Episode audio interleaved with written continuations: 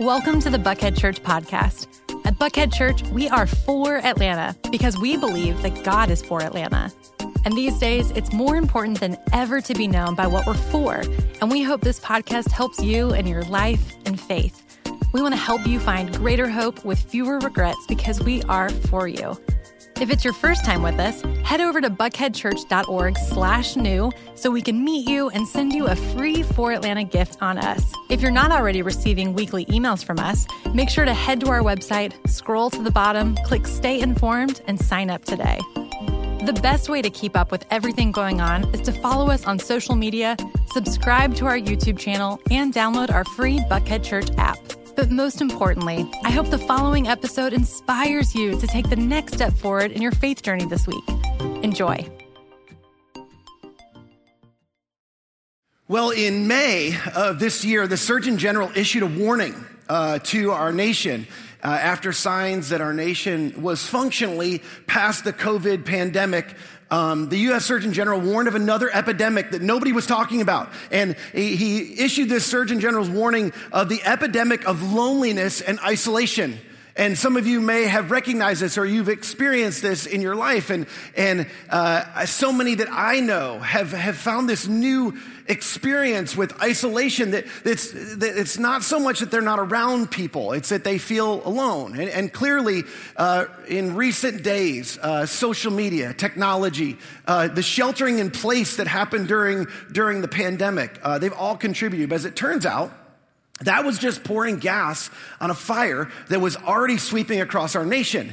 Um, Murthy, in his 80 page report, which is a fascinating read, by the way, um, I, it probably will put some of you to sleep, um, but it's a fascinating read because he cites all sorts of clinical research. Uh, that found that one in two adults, think about this, one in two adults in America battled feelings of loneliness prior to the 2020 pandemic before all of the sheltering in place, before all the things that separated us from the people that were our support structures. And while many of the people in these studies couldn't identify exactly what they were feeling, people of different socioeconomic backgrounds, um, from different ge- geographical locations, different parts of the country, um, they described this ache of isolation um, in statements like this I-, I have to shoulder all of life's burdens by myself. If I disappear tomorrow, no one will even notice. These are actual quotes from people that were part of these studies. And, and here's what Murthy found. He found in, in his research that over 50, over the last 50 years, uh, beginning around the, the early to mid 1970s, people have increasingly experienced feelings of being isolated, of being, feeling invisible, and feeling insignificant. And this is something that's plaguing our culture to uh, uh, a large degree uh, across all generations. In fact, uh, over this same period in the, in the last 50 years, um, somewhat because of entrepreneurship and, and new businesses, people working on their own, but the amount of time adults spend alone has increased 20%. Think about that. 20% of your awake time has, has been spent, uh, an increase in 20% has been spent alone versus 50 years ago. And the most uh, alarming research is amongst the youngest generations, as, as you would imagine. Uh, among, among millennials and Gen Z, time spent with friends has decreased 70% just in the last 20 years. And it's no wonder because about 20 years ago was the dawn of social media and all of the, the different social media apps and companies and organizations began to separate people. And a lot of people uh, attribute this to the 20, the fact that 25% of Gen Z, which, which is, uh, you know, college and early 20s, um, are clinically depressed. 25%, one in four, clinically depressed, and has the highest suicide rate of any generation in history. Now, th- this is all sounds really, really challenging and really bad, but actually Murthy in his report, and, and again, I'm going to give you most of it, so you probably won't even have to read it, but his, he says this is just the tip of the iceberg. That's just sort of the individual uh, effects, but if you look deeper at to how, how people are affected, to the, to the rate and the degree that they're affected, um, mental health uh, risks. Um, obviously, this is, uh, we've seen an increase of anxiety and depression and stress in our culture, which, by the way, erodes people's capacity for resiliency. And they're strong predictors or, or they're strong markers for people that are, that are headed towards suicidal thoughts. There, there's not only the mental health risk, though. This was the most shocking for me. I don't know if you've ever heard this. I never knew this. This is the Surgeon General, and in his research, they discovered that there's not only that, there's physical health risks that include heart disease, up to 30% increase in heart disease and high blood pressure. 50% increase in, in dementia amongst uh, uh, some of the older populations. And even diabetes has been linked to isolation. Your physical health is at risk. As a matter of fact, so much so that a lack of social connection increases the risk of premature death to the levels comparable of smoking 15 cigarettes a day. It's, it's significant, it's important. And, and it's affecting people and individuals all across our society, but not just individuals. In his research, he discovered that communities, societies are affected by this as well. The societal health risks, emotional, mental, and economic. Uh, academic achievement is down. Career performance is poor. Healthcare expense. Did you know that there's an excess because of social isolation amongst our seniors? There's an excess of $6.7 billion that are spent a year in our country because of isolation among seniors.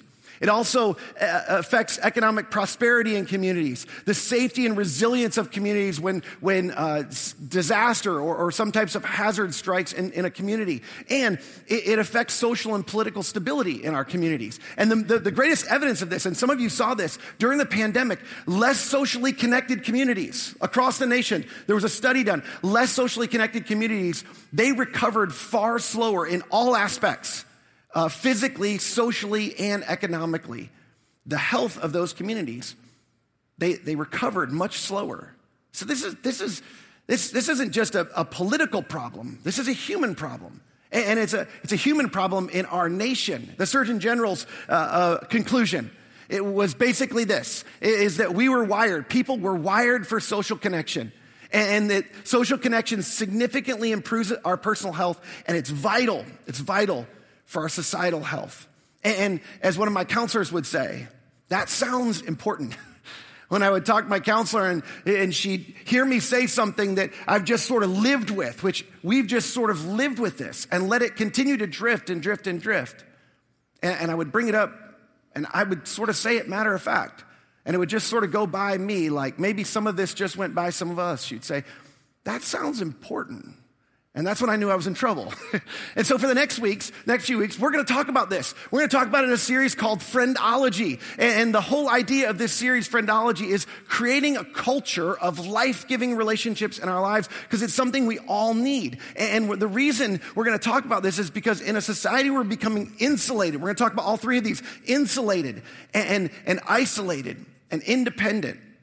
We've reached levels of crisis and something has to be done. And if you consider yourself a Christian, I'll just say this we know better. You know better. Or at least we should know better. As a matter of fact, this is like one of the first or the original, the oldest human problems. We didn't need the Surgeon General to tell us this. In fact, this is the first problem recorded in the Bible even before sin. Okay, I need to do a little, little bit of background for us. And I know for some of us, this will be a little review, a little bit of context, a very little bit, because there's only a little bit that happened uh, before we, we, we, sort of happened on the first problem uh, in the scripture. So in the beginning, God created. And, and if you're, you're somebody who is resistant of, of the creation story, it's okay. It's, it's, not, a, it's not a big deal to me. The, the reality is, is the, the, the Genesis chapter one is really trying to introduce us to who's behind everything.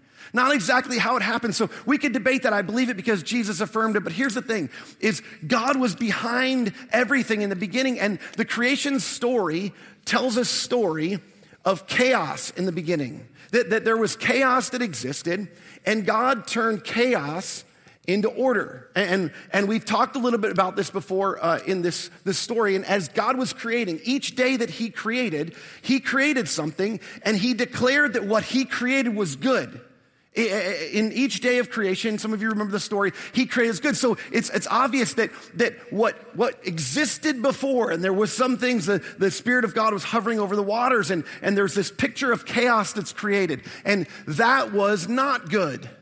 At least it was not good for humanity before God created humanity. And so God creates, and when he creates, he makes chaos into order. That's what God does. And, and after these first five days of creating, we have the first creative brainstorm session in history. So for those of you who love creative brainstorm sessions, look at what the scripture says. It says, then God said, let us he said to himself, Let us make mankind in our image and in our likeness. And so the question becomes, Who is us? And some of you know this. There's, a, there's this theological concept and this theological idea that God is actually a trinity. And this is, this is sort of an old uh, uh, image for what, for what the, the Trinity looks like. And it's sort of this triune God, the Father, the Son, and the Spirit. And so the Father and the Son and the Spirit, who are all active, we know from different places in Scripture, they're different active, they're active in the creating. They're all God. They're three persons, but one, this triune God. He decides to create man. And when he creates man, he, he does it in a unique way. He says, Let us make man in our image and in our likeness. And there's this phrase that has emerged uh, uh, across time and has become very famous. In, fa- fact, there's a very famous painting that's, that's uh, named this. And the, the name of the, the painting is Imago Dei. And it's the idea that we were created in the image of God, that mankind was created and we were, we were created to image God. We were created to sort of be a mirror or to be a reflection of who God is in the world. And even more so than anybody else in the world, man was created to image God. And then on page two, page two of the, the Bible, the first problem in the short history of humanity is addressed, and it's not sin. Most of us think that's the first problem. It's not the first problem. The first problem on page two, the Lord God said, It is not good. It is not good for the man to be alone. Now, in the beginning, the things that were not good were things that, that were, uh, were chaotic. It was chaos in the beginning. And the things that were good were things that God took and He created order out of them. When He created order, He said it was good. And so He goes back and He says, Look, the, the, the, there's a problem here. And the problem is that man is alone. And it's not good for the man to be alone. And the first problem in, in human, with humanity is not sin. The first problem is isolation. And God says that it's not good. This is, this is something that, that has the proclivity or the potential, potential to lead to chaos, and it's not good. Man was not designed to be a lone ranger, which I never really understood because the lone ranger wasn't even a lone ranger. He had Tonto. Like even in the story, he doesn't, he's not a lone ranger. But, but it's not good. And it's, and he says it's not good. And, and, and this is an important distinction. It's not just the male man because he doesn't use the word ish. Ish is male. It, he uses the word Adam, which is Adam. It, it, it's the word for man, uh, mankind because mankind was created from Adamah, from the ground. And so mankind, it's not good for mankind, for the humans to be alone. That's what's not good. So God acknowledges this problem that it's not good for man to be alone. And this has been proven time and time again. And you know this. Some of you have proven this in your own life. You've experienced this in your own life. You've seen this in the lives of other people. But this is fascinating. Wal, uh, Robert Waldinger, some of you have heard of this guy. He, um, he's uh, currently the steward of the longest running study of what makes a good life, what makes, it's the longest running study on happiness in life. In fact, in, in 1938, Harvard researchers embarked on a decade long study and it shouldn't have survived. It, it was passed to four different directors, and Robert Waldinger is, is the most recent. And, and in his, his message in this TED Talk that's been viewed by millions and millions of people, um, he cited this study about what makes us happy in life. It's like, it's just this study of, of, of 724 participants that they followed. And year after year, they routinely asked them, and in fact, every two years, they routinely asked them um, specific questions about their life and all different aspects of their life. And here's one of the most fascinating things that came out of this study. The people who, that, who were the most satisfied in their relationships at age 50 were the healthiest at age 80. Not the richest people, not the people that exercise the most, thank God. Not the people that ate the cleanest, thank God. We're in church. It's okay to thank God. It was the people who were satisfied the most in their relationships at age 50 were the physically healthiest people at age 80. Contrary to what you might think and what you've been told, career development, nor power, nor money, nor adventure, those don't make for the good life. The primary finding of this 85 year study that followed 724 people asking them questions over a lifetime, most of which who have passed away now, found this. It found that positive relationships keep us happier and healthier and help us live longer. Which takes us back to the first problem of humanity. It wasn't good for man to be alone. But for Adam, no suitable helper was found. Now, this is a, this is a phrase that is a, of much debate and people get concerned about it. But here, here's what you need to know is humanity was designed by and for relationship. It was designed by a God who was in community. He was in relationship. God was a community and he represents order. That's who God is. He represents order and, and he's designed, we were designed by and for someone who was in community. And we were made, mankind was made in the image of God and in his likeness, this triune God. And humans possess not only the capacity, but the necessity. This is important. Not just the capacity, but the necessity for relating beyond any other species in the world. We require connection for human flourishing, for happiness, by design. And it's been proven over and over and over. This is one of the primary ways that we image God is in community together. And so here's what God does. God fashions, he couldn't find a suitable helper for, for Adam. So, and this is one of my favorite words in all of the Old Testament scripture. He fashions, of course he does. He fashions a helpmeet. He, he fashions a woman. This word, this word suitable helper is helpmeet. That's literally what it means. And the word meet, it, it means, it, it, means equal. So God fashions this helpmeet. He, he fashions somebody who's an equal, who can be equally yoked with the man so that together they can carry the burdens of life and do the work that God has given them to do in the world. Because there was work even, even before the fall. And family, family becomes the original model for the community that we need. In fact, it becomes the model of the community where we, we negotiate our identity and we learn and we grow. And from a psychological perspective, um, any, any therapist that's worth their salt will tell you this. From a psychological perspective, a healthy, functioning family is the optimal environment for, for most every aspect of human development. It is in a healthy, functioning family. Here's the problem. Well, people don't like to talk about this very often. Familial uh, estrangement is widespread in America, and it's at an all time high.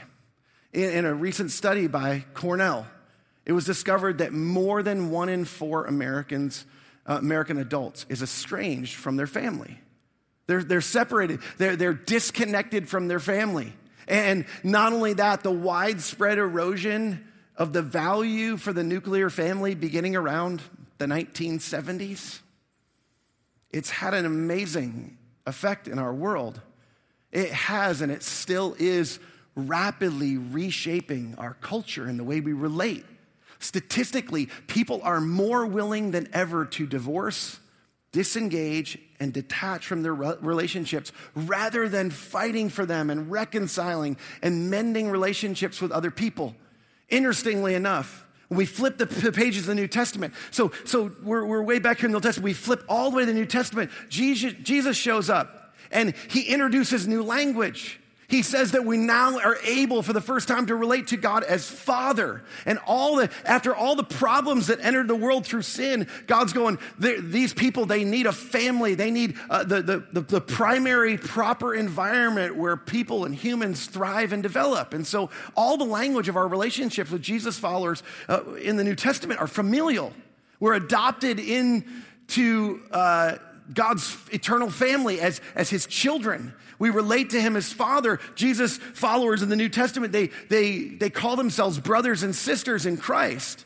And the, the, this, this new family that they're in becomes actually their primary family. This is something that makes people nervous. The, the, the new family that they're in and the family of God becomes the primary family for Jesus followers because it represents a family that's empowered by God to create healthy, flourishing humans and a healthy, flourishing familial culture. In fact, at one point, Jesus uh, was teaching, And someone told him, this is interesting. Someone told him, Your mother and brothers are standing outside and they want to speak to you. So he's been teaching with some people, and his mothers and brothers are outside. And he, look at how Jesus responds. He said to them, He said, Who is my mother and who are my brothers?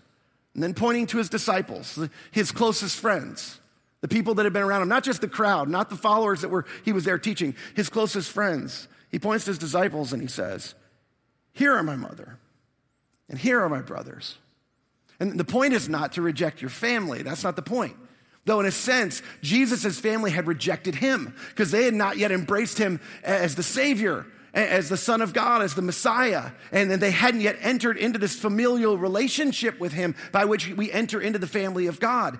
But these new familial relationships, they were characterized by deep friendship. Jesus and his closest followers, his disciples, they leaned on one another, they traveled together. They did life together. And Jesus would go on to teach and to model in the most extraordinary way what characterizes real friendship when he said things like this This is my commandment love one another, love each other in the same way that I've loved you.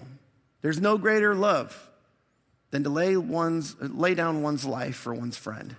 That, this is something that Jesus not only taught, but he modeled as he went to the cross and he gave his life. And we're going to talk more about this in the coming weeks because most of the New Testament is about how we one another one another. You've heard this phrase before. It's about how we love one another. There's one another's all across the New Testament, and it's about just this. It's what does it look like for us to do this and to experience the type of relationships that God designed for us to experience. But the first step is this it's intentionality. Because in a culture that's flowing rapidly, and if you haven't seen this already, you, you, should continue to do your own research. I mean, in a culture that's flowing rapidly against connection, social, deep, meaningful friendships and social connection, um, we, we have to be intentional. In fact, it requires diligence. This is, this is what it requires, especially in adult relationships. If you think about this, everything in childhood and adolescence and college is built around community. When you think you were growing up, you had, you had this built in. It, there was, there was a, a necessary community. You had friends because you were doing life functionally with, with other people, but, but there was space and there was time and there was, there was opportunity to create meaningful friendships. Most adult relationships, this is going to be a little bit painful for some of us. They're practical, they're functional. Oftentimes, they're transactional. Now you can't elbow, you can't elbow somebody next to you. I caught you doing that. You can't elbow somebody next to you. This is all of us. This is, this is, we, we develop relationships. Our, our most significant relationships are the people we live with. Maybe, maybe it's a roommate or people we work with, our coworkers, people we wait and watch with. It may be your kids' friends' parents. But these are all functional. And, and, and I'll just tell you, not long ago, Jen and I found ourselves in a season when we moved back here from, from Arizona in this situation. We, we had forged some deep, meaningful friendships there in, through a difficult season and through some crisis. And, and, what happened is we came back and necessarily we prioritized our kids. We got to get our kids, to, they, they transitioned, two of our older ones transitioned in a difficult season of life and we're prioritizing them and trying to get our family set up. And I'm starting a new job and so was my wife was starting a new job and we're, we're, we're prioritizing all of that. And one of the things we discovered was we're isolated. Like we're around people all the time. I mean, that's my job. I work with people, but we're isolated and and these people that used to be our friends when we lived here seven years prior, they've all moved on and they have their own communities, and their own relationships. And we would keep up with our friends in Arizona, but it was like we were holding on to that family, as we called it there, because it was powerful.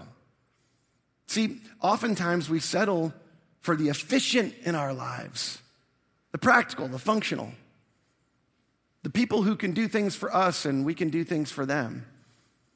But are they really sufficient? We, we settle for the efficient, but most of the time that's not sufficient for us.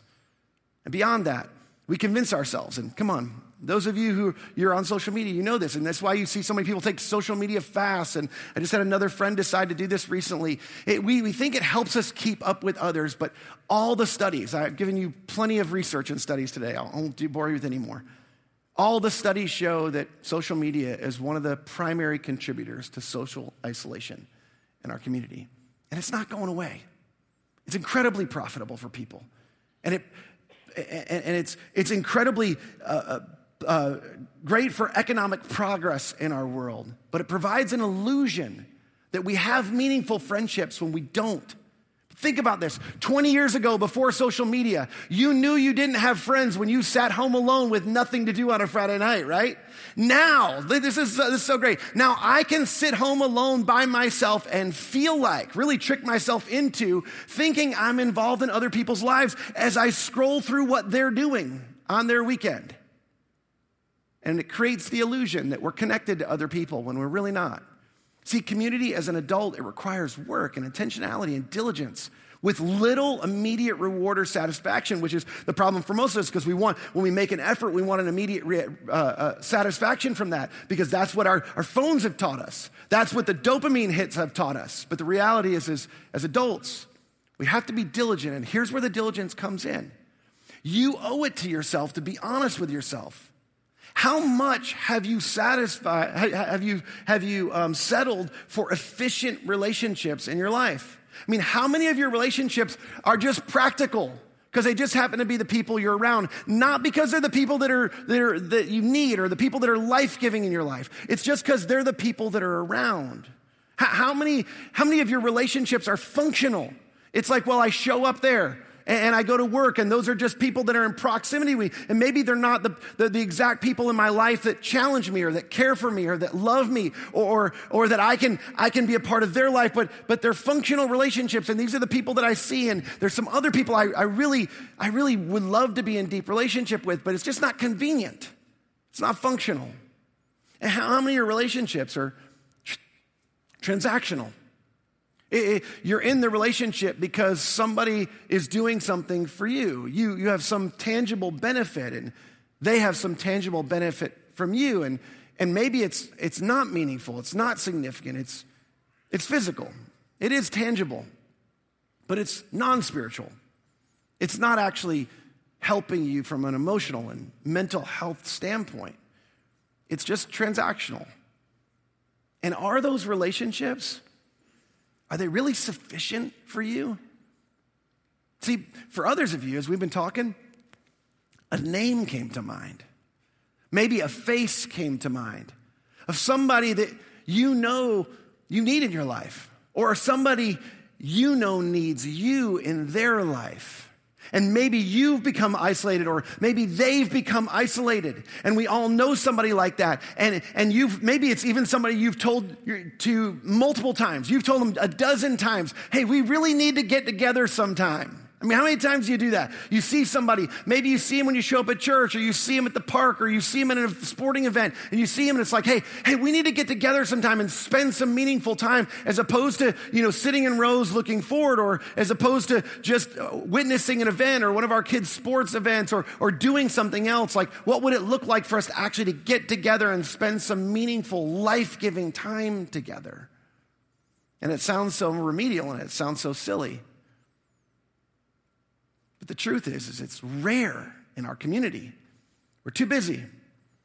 We have too many things going on around us. Our world has become unbelievably efficient. And we're really busy doing this a lot. And the reality is, is we've neglected the meaningful relationships we need. And here's the thing.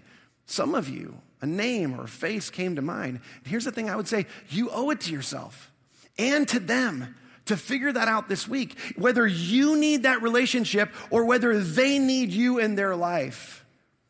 As I've already pointed out, this is at crisis levels in our world because on our own, isolated from other people, we all have the proclivity towards creating chaos in our lives. That's what the original story is about.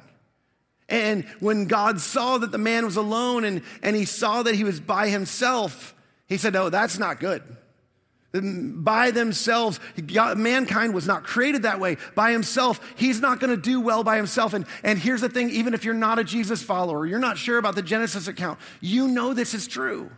That left to your own devices, here's what happens we begin to make a tangled mess of our lives. And we create this, this tangled web of things that we don't even know how to get out of. And the story of the scriptures is that from the very beginning that God took chaos and he turned it into order. And in the same way, in the beginning, that God said, Let there be light, the reality is, is you've, you've experienced this. Some of you have experienced somebody coming into your life. And they were exactly that. They were a light in your life. They, they shed light on something in your life. They began to help you to reorder your minds and your priority, your, your, your priorities. And in some cases, some of you, somebody coming into your life at the right moment in your life helped you sort out the mess that you were in the midst of, something you couldn't have done on your own because you weren't designed to do it on your own. And they helped you to see it more clearly and to approach it more successfully because that's the way God designed you to relate to other people. And here's the thing this is needed in our communities now more than ever. In fact, this is what Dr. Murthy said. This is one of his summary statements of all of his findings in his, his, his advisory to our nation. He said, If we fail to build a more connected society and live more connected lives, we will pay for an we will pay an ever increasing price in the form of our individual and collective health and well being. And we will continue to splinter and to divide until we can no longer stand as a community or as a country. Instead of coming together to take on the great challenges before us, we will further retreat to our corners, angry, sick, and alone. Come on, isn't it true? That's what's happening in our culture. Let me ask you who's going to stop it? Are you waiting for the next president? Are you waiting for Congress? I mean, I, I, just, I'm not sure they can do it. I'm not sure it's their responsibility. I mean, if you do consider yourself a Jesus follower, come on. This is our moment. I mean, I'm going to make somebody mad with this, but I think we squandered our opportunity during the pandemic. Let's not do it again. This, this is our moment in, in the midst of a society that's splintering, further separating and spiraling. We have something powerful pulling us together. We have our faith. We have a familial relationship in Christ. It's His life in us that pulls us together, that connects us in powerful ways, in ways we can't be connected any other way, but ways we were designed to connect with each other.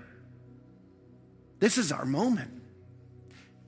This is the moment for the church to move toward one another, to pull people in. Our personal and collective health, unity, and communities are at stake, and we must lead the way. So, we need to take initiative. We need to be diligent in this, and it starts with each one of us being diligent. It starts with moving away from chaos and moving towards order, coming out of isolation and moving towards and prioritizing community in your life. And I don't know what that looks like for you. And I'm not going to try to prescribe it for you today. We're going to talk about more in the coming weeks of how specifically we can do this and how you can be more strategic. In fact, next week we're going to give you an assessment to find out where the gaps might be in your life because there's several keystones of really health, healthy, life-giving relationships, and you don't get them all from one person. Some of you, you're, you're burdening somebody too much in your life, and you feel isolated and lonely because of it. And the truth is, is you just need others. You need more people. You need not just a spouse. You need more helpmeets other people to shoulder life and other people who need you to help them shoulder life. This is how God, this is how God creates order from chaos. And He's created us in His image to do the same. And it happens as we come together, as we forge deeper, more meaningful friendships and stable, healthy communities that become a light, that become a beacon of hope that leads a world and a culture that's splintering and spiraling back home to the family of God that they were designed to be in. Let me pray for you. God, I pray for somebody who's here today that's tempted to, to just shove this aside. I pray that they would recognize that while maybe they're not in need. Maybe they feel socially connected. Maybe they feel very connected in life. I pray that you would awaken them to a sense of responsibility that this is something that we're required to image you by in the world, that us being a, connected community and drawing people into community, drawing people into our community, inviting people who don't feel like they belong in and loving them and caring for them in the same way that Jesus did as he, as he interacted with so many, he, as he called the so called sinners around him friends, that we would see that it's incumbent upon us as Jesus followers, people who follow in the way of Jesus to prioritize building this type of relationships, the type of deep, meaningful friendships that represent the familial culture that you began your church with, such that it would be a light to people. It would draw many people towards Him. Jesus, you said that when, when the Son of Man is lifted up, when you're lifted up, that you draw people to yourself. And when you were lifted up, you pointed to the Father and you sent your Spirit, and it was familial, it was, it was a community. And I pray in our relationships, in our diligence, that you would help us to be great lifters of you. That as we lift you, that we would be lifted, that we would experience greater health, and that we would be a beacon of hope, a light that would draw people towards you. And I pray it in Jesus' name. Amen. Amen.